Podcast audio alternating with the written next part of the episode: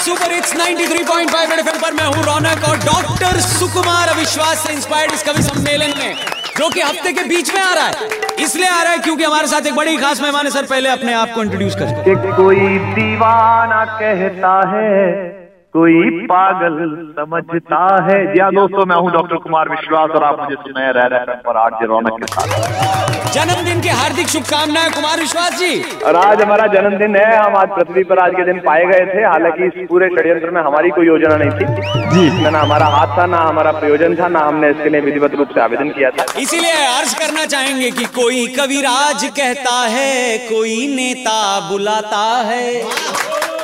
Wait में है, wait में है थोड़े हल्के, वज़न शब्दों से आता है।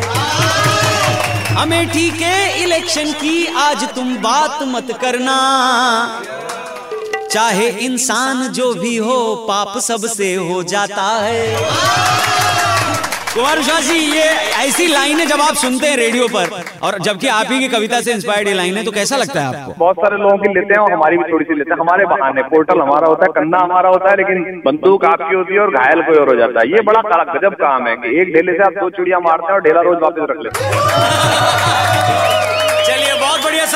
की पंक्तियाँ कुछ ऐसी हैं कि एक साल सरकार को भी पूरा हो गया, ये इलेक्शन जीते हुए कि इस बीते साल में जनता के मन में कई कहानी है।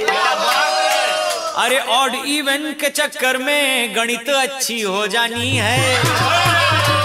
अरे मगर खुद ओबामा टेंशन लेते वाईफाई के चक्कर में।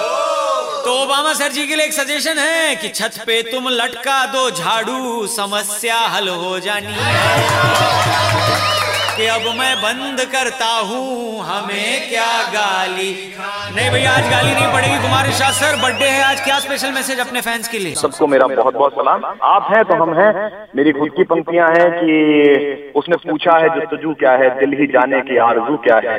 तेरे होने से मेरा होना है। मैं नहीं जानता क्या है। 93.5 रेड बजाते रहो।